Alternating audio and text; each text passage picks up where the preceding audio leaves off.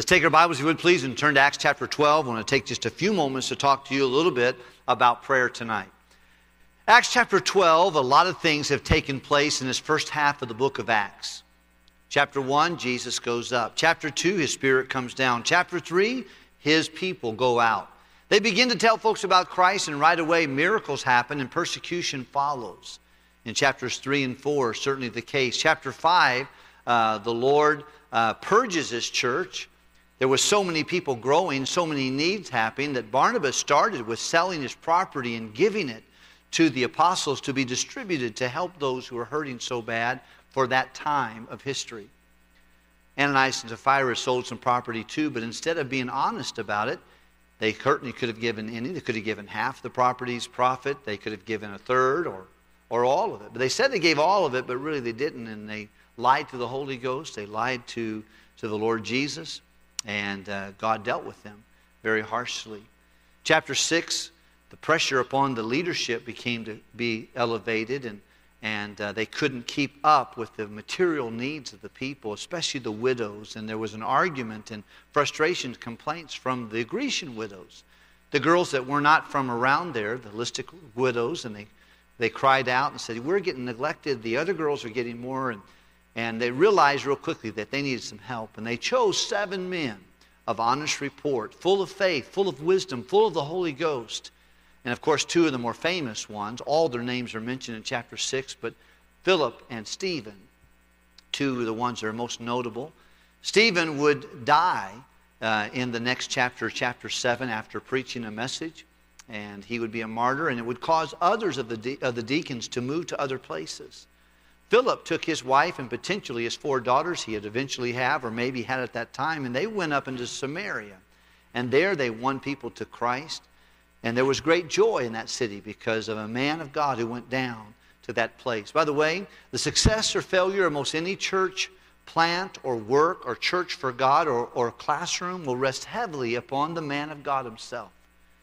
And we need, we need more men to be leaders in your homes, leaders in our church, leaders in your Sunday school class, people who will pray, people who will, who will work, who will encourage other people. And Philip was that kind of a guy. He went there, and, and boy, a revival broke out. In chapter 8, he would be asked to leave that revival place of Samaria and go out into the desert, and he would reach one Ethiopian African man with the gospel of Christ and lead him to Christ, see him get baptized. He would go on his way rejoicing, and he would go through other communities of Azotus and other places. In chapter 9, the adversary of the early church, Saul of Tarsus, comes and meets Jesus, and he's no match for Jesus. He surrenders and cries uncle, if you will. And he says, Who are you? He said, I'm Jesus, whom you persecuted. Is it hard for you to pick against the, kick against the pricks? And then um, he said, Okay, now that I know who you are, what do you want me to do? Those are good questions. Once you find out who Jesus is to you, then you should ask him, Lord, what do you want me to do? Remember, one of the main rules of discipleship, what God wants in discipleship. He wants your will. He wants you to surrender your will to the Lord. One of the other challenges is the cost of surrendering your will and taking up your cross and denying yourself and following Him. But boy, I tell you what, if there's any man in all of history that did that effectively, the Apostle Paul was amazing. He really did. He was a true disciple of Jesus Christ because he surrendered. Lord, what would you want me to do? And I think one of the things about Apostle Paul that's really beautiful, he just he, he surrendered his will to the Lord. And he was not afraid of the cost. He said, I count not on my life dear to myself, but I can finish my course with joy. None of those things moved me. People didn't move me. Problems didn't move me. Pride didn't move him. He counted himself not dear to himself, and he went ahead and finished his course with joy. And it's just a beautiful thing at the end of his life to be able to say, I finished my course. I've kept the faith. I've, uh, I've fought a good fight. I've run what I'm supposed to do. I don't know about you. I'd like to say that one day, wouldn't you? And he wanted to say it, and he could say it.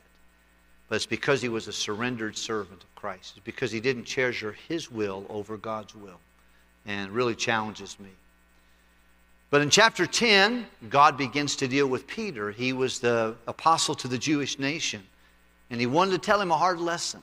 And that is that God loved the Jews, but he also loved the Gentiles.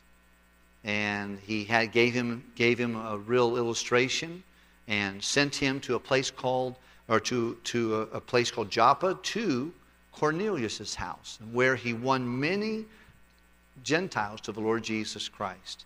And God opened his eyes. When he came back to town in chapter 11, the Jews were upset. The Jewish Judaizers were, were very fired up with him. And he spent chapter 11 telling them, Look, guys, it's not my decision, it's God's decision. If you don't like it, you can lump it. God has made it very clear that he loves the Gentile too. And I got to see the guy saved. I saw his whole family saved, get baptized. I know that God's dealing with them, and he had to defend them. During that time, also, we find that, um, that Barnabas uh, is uh, encouraging the people and telling them to, to grow in the Lord. He will eventually go to uh, Tarshish and, and meet Paul, who probably spent at least seven years and maybe 10 years in, in seclusion without being having a public ministry. It just reminds me that God doesn't, God doesn't want us to rush the washing machine. God is a God of timing and preparation. And all of us need to learn. You know, we, we want things yesterday.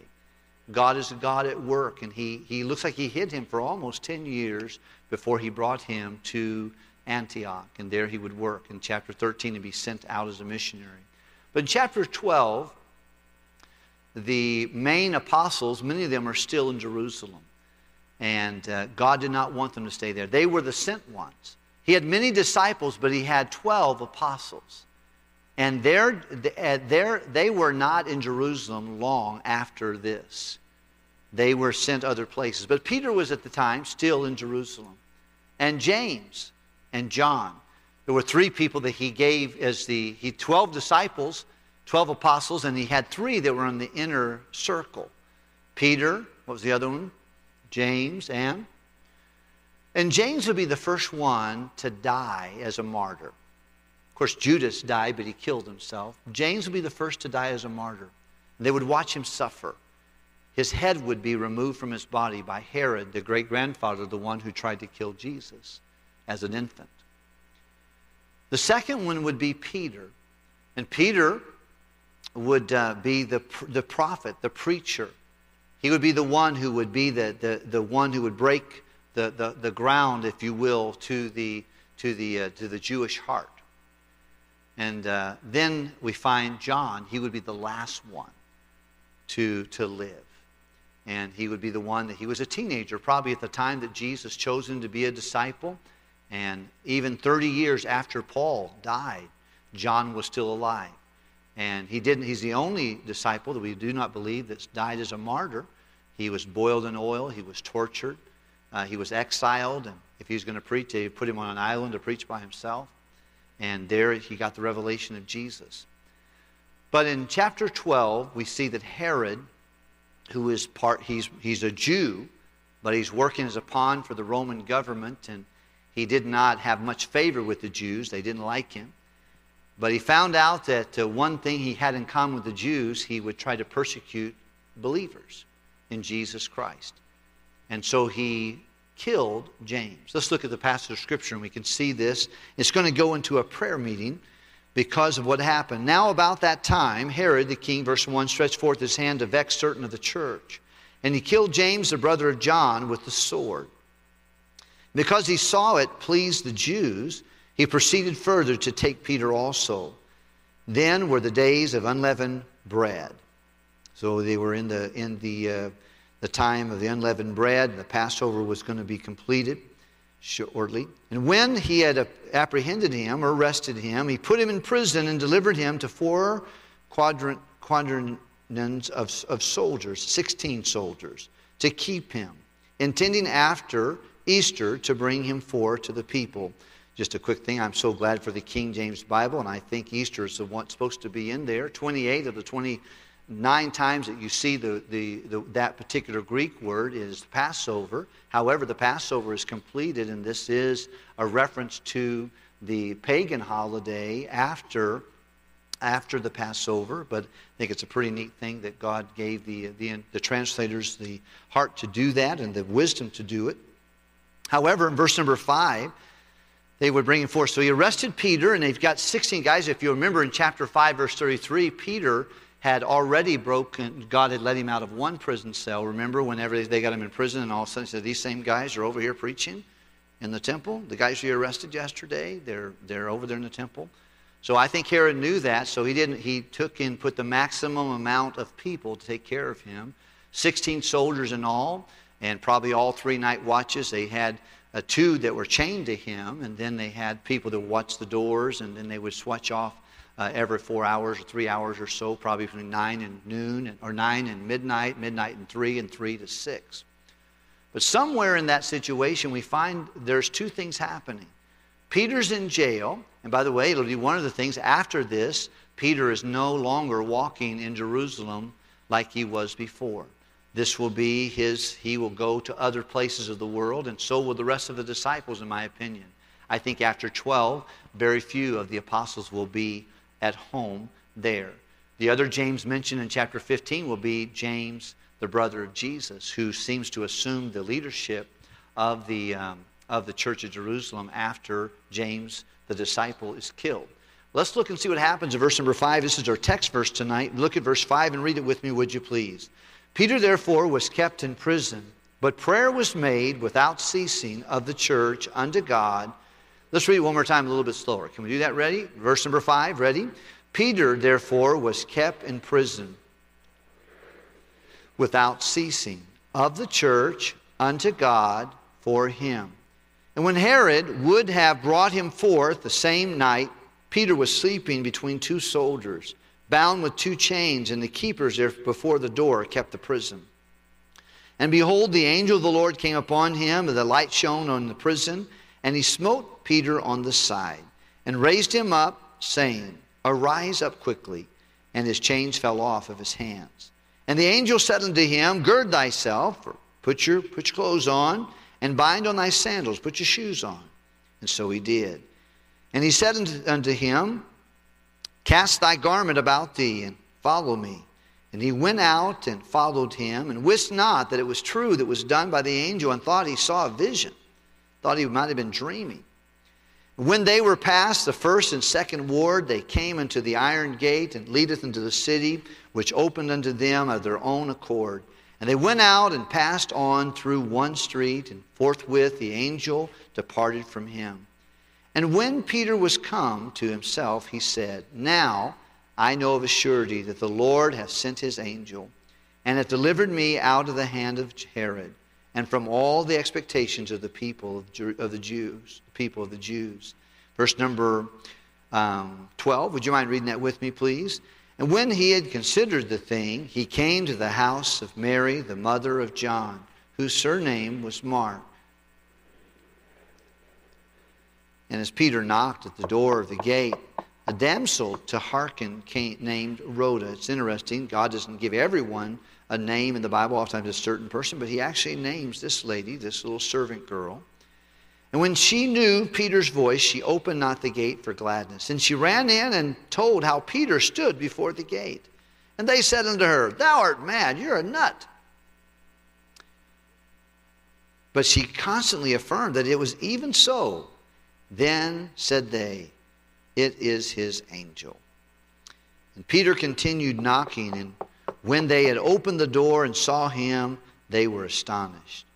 And he beckoned unto them with a hand to hold their peace, and declared unto them how the Lord had brought him out of the prison. And he said, Go, show these things to James. That's the brother of Jesus, the one who wrote the book of James, the pastor, the new pastor of the church of Jerusalem, the leader there and the brethren.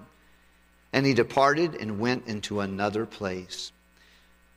Our Father, would you help me just for a few moments to just challenge our church family on this thought of prayer? I need to, I need to hear the message. Lord, I feel like you have really dealt with my heart in preparation. I want to see things only you can do. And I know that prayer is that source. Would you please help us? We ask this in Jesus' precious name. Amen. As you can see, this church is going through a difficult time. If you can imagine if I were arrested as your pastor and uh, you found out that they killed me in jail, was prosecuted, and, and uh, I was dead, And uh, then they went and got Brother Eddie or Brother Dell or Brother Keith or someone else, and they began to they put them in jail with every anticipation. You can imagine it would bring a lot of unnerving to our hearts, would it not? It would probably, I'd just probably lose my head over it. But uh, nonetheless, it would be a very difficult time for the church. And I imagine it would be not hard to encourage the church to pray, to know that we got real problems here. Because dire situations require fervent prayer. We don't pray because we don't think we need to pray. But this, this church was hurting. They'd been through quite a bit. They've watched Ananias and Sapphira fall out and they buried them. They, they had seen the, the six, they had seen Stephen, their head deacon, be stoned and his precious wife a, a widow and his kids orphaned. They'd been through a lot of things that gone through there. They had dealt with, this thing, the, the, the, the uh, attacks of Saul of Tarshish and all those who followed him. And then they hear he gets saved and they're not really interested in joining the church. They got Peter going off to Joppa and winning Cornelius and coming back and explaining it to them, and their heads are spinning with all the things. But now is a season of suffering, and they pray. And verse number five just talks about a few things that they did. Now, I don't know exactly why prayer is a challenging thing. I love to talk to the Lord most of the time. But there is some distractions that come when I learn to pray. And I don't like fasting. I like to have what I want when I want it. I like when I'm hungry. I like to feed me. If I'm thirsty, I want to drink something to drink. I'm not interested in, in afflicting my soul, the way I think, the way I feel, what I want. But that's part of the, that's part of the story. I find there's several things. You know, prayer is important because prayer is the key to a lot of things. If any man lack, let him how many need wisdom to make decisions every day? Oh, yeah. How, how, how do you get that wisdom? Prayer is a key to getting the, the, the understanding about what I'm supposed to do in the situation. Prayer is the key to peace. The Bible says, Be careful for nothing, but everything by prayer. And supplication with thanksgiving, let your requests be made known to God, and the peace of God, which passeth all understanding, keep your hearts and minds to Christ Jesus. Some of us, we don't have peace today. You know it. I know it. I know it for me, and you may know it for you, and maybe other folks around you can tell that guy is not at peace. My dad does not have peace. My husband does not have peace. My wife does not have peace. You know where our peace is a shortcut to peace is commitment, but another shortcut to peace is prayer. And peace is, is peace comes when, when we're conquered by the Lord and we take our care and make it prayer. Jesus said, I want you to ask in my name. Whatever you come to me, ask in my name. When you know it's in the will of God, ask in my name that your joy might be full. Joy is a, is, is a byproduct of prayer. Revival is a byproduct of prayer. Second Chronicles, the Bible says in chapter 7, verse 14, if my people, which are called by my name, will humble themselves and pray, seek my face, turn from the wicked ways, then will I hear from heaven, forgive their sin, heal their land. We find there's so many things that come from prayer. Provision. Give us this day our daily bread. Protection comes from prayer to, to, to deliver us from temptation. Blessings come from prayer. Would thou not bless me indeed? Opportunities come from prayer. Enlarge my coast. God's presence accompanies prayer. Put your hand with me and keep me from evil that it not grieve me. And the Lord answered the prayer of Jabez in that way. Healing is a result of prayer. The Bible says, if any be sick among you, let him call for the elders and let them pray over him. Anoint him with oil in the name of the Lord. It's amazing how many things that people, oh, what, uh, just things that people will do and they won't pray. They won't, they won't seek the Lord. They'll call the doctor so fast. They'll, they'll say, honey, get me an appointment. Call the doctor. Let's get this. See if we can get this prescription in before they even think about prayer. But prayer is a key to healing. Prayer is a key to God's help. It's a key to power. Little prayer, little power. The Bible says when the church prayed, that great power was given to them, boldness to witness. You know, people who have a greater capacity, I've seen this in my own life. I'm much more uh, ready to witness to people when I have prayed and spend time with the Lord. Prayer is a, is a, is a, is a, is a, uh, is a, a byproduct of prayer is being bold in, in our witness to the Lord. For the lost. He said, I want you to pray that all men would come to knowledge of the truth.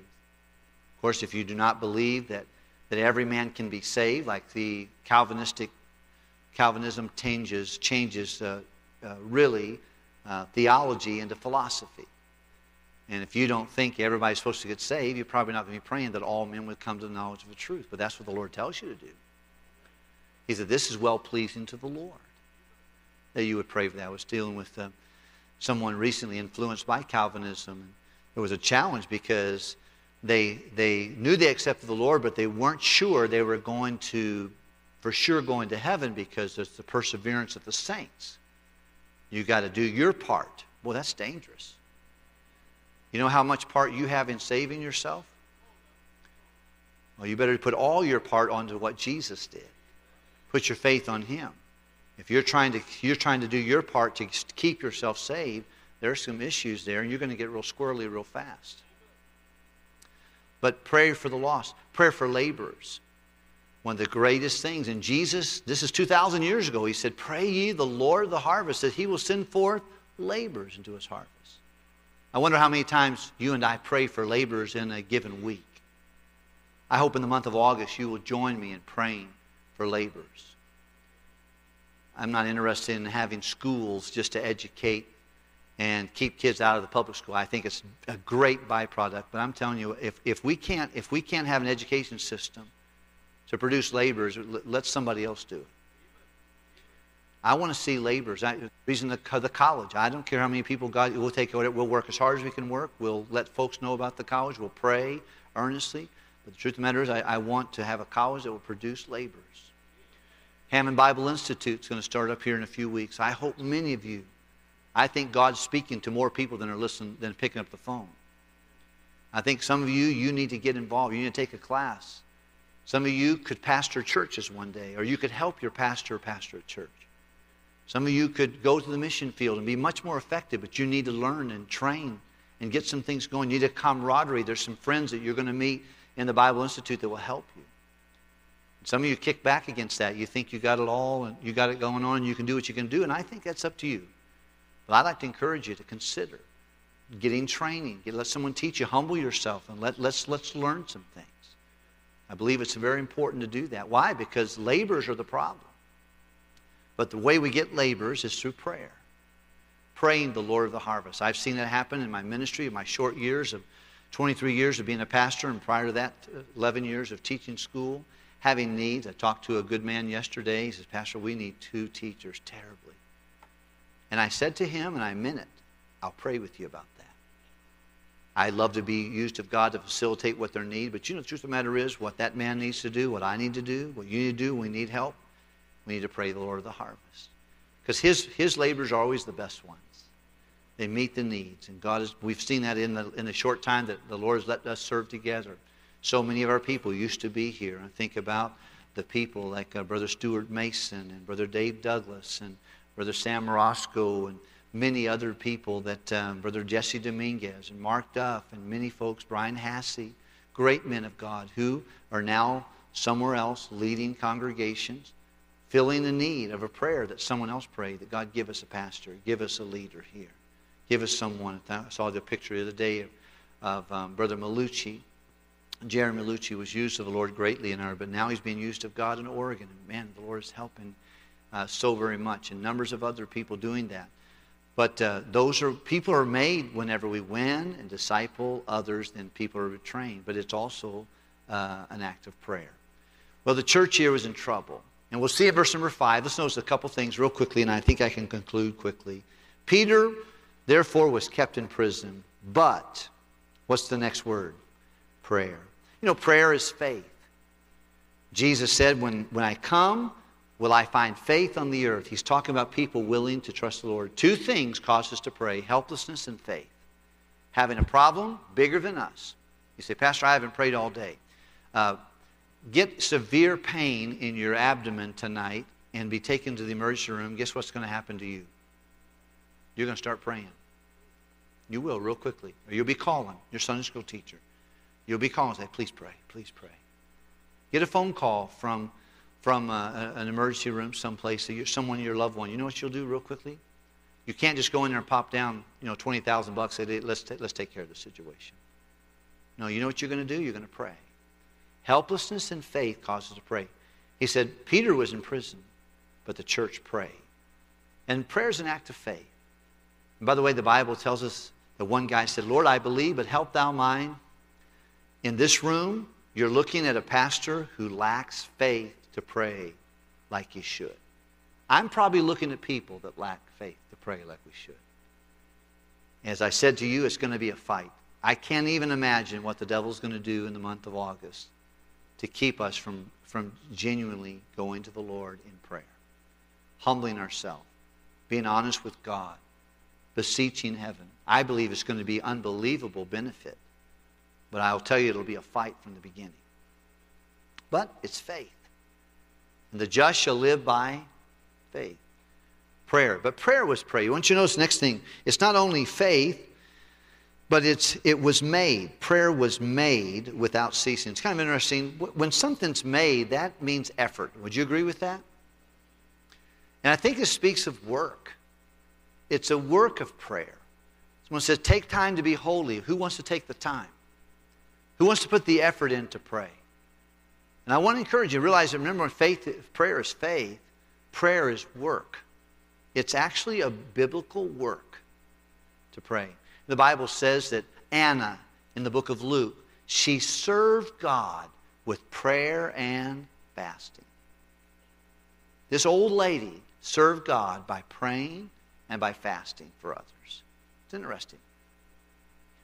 Prayer is a work. Let's notice what else it is. We not only know it's faith, it's work, it's prayer was made, and without what? It's the only thing in the Bible, the spiritual discipline, that you are commanded to do without stopping. To continue to do it over and over again. You, you can't read your Bible without ceasing. Because I want you to be in an attitude of prayer. I shared this with you maybe.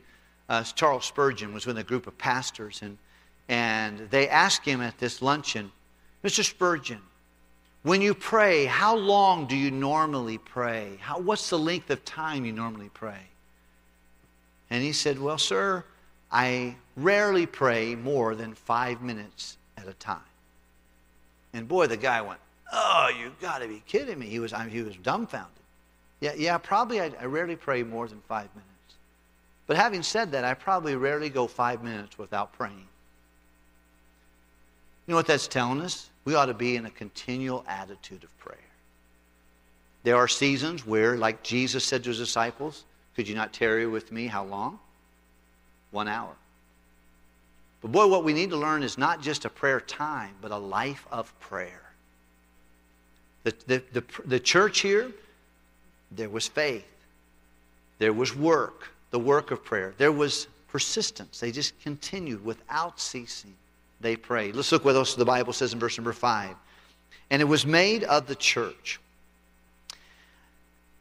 I have a sweet friend of mine. He's no longer a member of our church, but he was at one time. And on his exit the, from the church, he met with me and began to tell me several things that he wasn't comfortable with. But one of the things he told me in that moment, he said, You know, you're big on corporate prayer. He said, uh, Look, if I want to pray, I'll just pray at home. I don't need to come to church and pray. You have that prayer time. He goes, Look, we don't. You're big on it. I'm not big on it, he told me. The truth of the matter is, I think God is big on corporate prayer. I think he said, who, who, who prayed here? What does it say? Without ceasing, who was it that prayed? The church. It was a group. The group prayed. You'll find the book of Acts, the Bible says, when the church prayed, great boldness was given to the church and they went out and preached the gospel. I think some of the greatest prayer is prayer done in secret. And I need to be praying by myself with my Heavenly Father. But I think also, I don't think we want to say that corporate prayer is not a valuable thing. I think even the Lord Jesus. Remember Daniel, whenever, I'll go with Daniel first, but Daniel, when he found out they were killing all the, the wise men, including him, he was gonna, his head was going to roll, and the king was going to make his, his house a dunghill. Remember that? And what did he do? He went to, to Hananiah and Mishael and, and, and Azariah and said, Hey guys, pray with me. Pray with me. He could have said, I got this. I'm going to go talk to the Father. No, he said, Would you guys pray with me?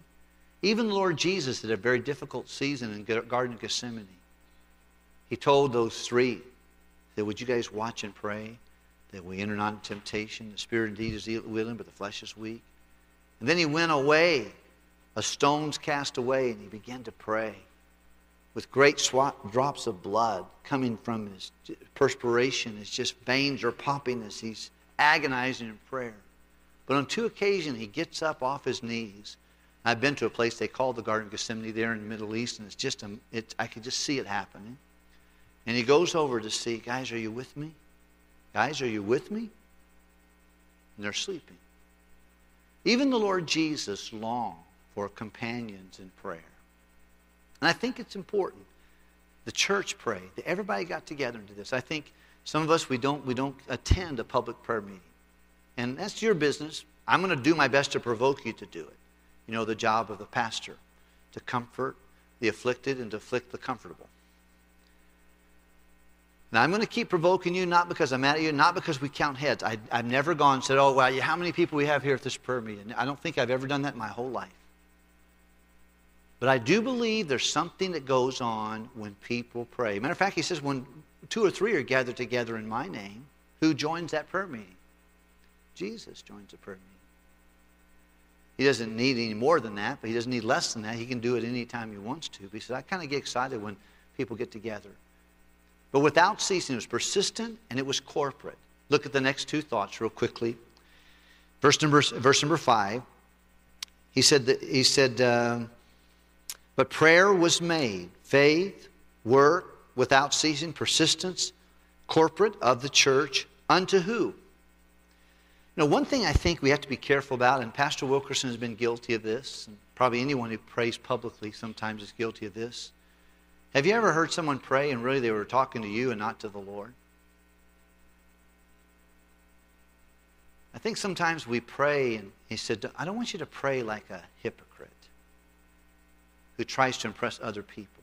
I don't want you to pray like a heathen trying to impress God. But when we do pray, we're praying to Him. Prayer should be directed to God. And he says, when you pray, Our Father, which art in heaven, hallowed be thy name. And I think what's important when we learn to pray that we really understand I am not praying to the guy beside me. I'm not praying for the girl next to me. I'm not praying for the people in the auditorium. My prayer is made to who? To God. And then the last thing the Bible tells us there in verse number five, he says, for him. It was specific. They, they knew what to pray for. They weren't, they weren't wondering what they were gathered together to do. They knew that they, that they had their assistant pastor, Peter, one of their apostles, one of their main leaders, was in jail. They knew that they had a, their pastor had been, had been killed, and now the next one is in line, is getting ready to be taken. They knew exactly what to pray for. And you know, God answered this prayer. I think when we learn to pray in faith, we go through the work, we don't stop praying, we pray together corporately. We talk to God, not to each other, and we talk specifically about a prayer. It's easy for me to say, Lord, just bless all the missionaries. And I don't think it's wrong to pray that. I think that's a general prayer. But when I feel like there's something specific, I think some of us were afraid to ask something specific because we're thinking God won't answer that prayer. But here they knew exactly who to pray for. It was Peter. You know, and then God showed up and he sent an angel he appeared to him with a light, jabbed him in the side, said, Let's get up, put your clothes on, put your shoes on, let's go. Before long, Peter was walking out. chains fell off, and the doors are open. He's walking out. The gates are open. He thinks, Man, am I in a dream or what's going on? He realized he wasn't. And it's interesting, too. He went to the place, and maybe the Holy Spirit led him there. Maybe the messenger led him there. Maybe he just knew if anybody's going to be praying, they'll be praying over at Mary's house. I wonder if anybody ever thought they'd be pray, if they find a prayer meeting, it might be at your house. Someone might say, you know, call brother so and so, call sister so and so. Mary, the mother of John Mark, the John Mark that quit, the John Mark that wrote the book of Mark, the John Mark, the, the, the nephew of Barnabas, the rich boy that lived in Jerusalem, had a big house, and church moved over there, and they all were praying together. And he knocks at the uh, at the at the thing. It's interesting too that Rhoda gets her name in the Bible. You know why her name's in the Bible? Because she was at a prayer meeting. There's nothing else in the Bible happening. That girl, she at least loved God enough to go to the prayer meeting. And went out and saw Peter, went in, they said, You're a nut. Are you kidding me? We're praying for Peter. He said, I know. That's why he's outside there. No, we're praying right now, you know. And finally got him to go out there, and he waved him off and said, All right, tell him, go down and tell James, tell the new pastor that I'm good. Tell the brethren we're, we're okay. I got to go. They'll be looking for me in a few, in a few hours. And I'm going to go to another place. And uh, he, he gives them information on what to do. I want to encourage you to have faith to pray. Be willing to work. We're one of the most, I, I, I've been to members of a lot of churches. I've never been a member of a church that works any harder than First Baptist Church people work. We ought to work and labor in prayer. I want to work hard. I want to be a hardworking pastor for you, but I also need to labor in prayer. The church here, they made prayer. They didn't stop praying. They prayed together. They prayed to God, and they prayed specifically and God heard their prayer. I want to encourage you to do the same in the month of August. Can we pray together?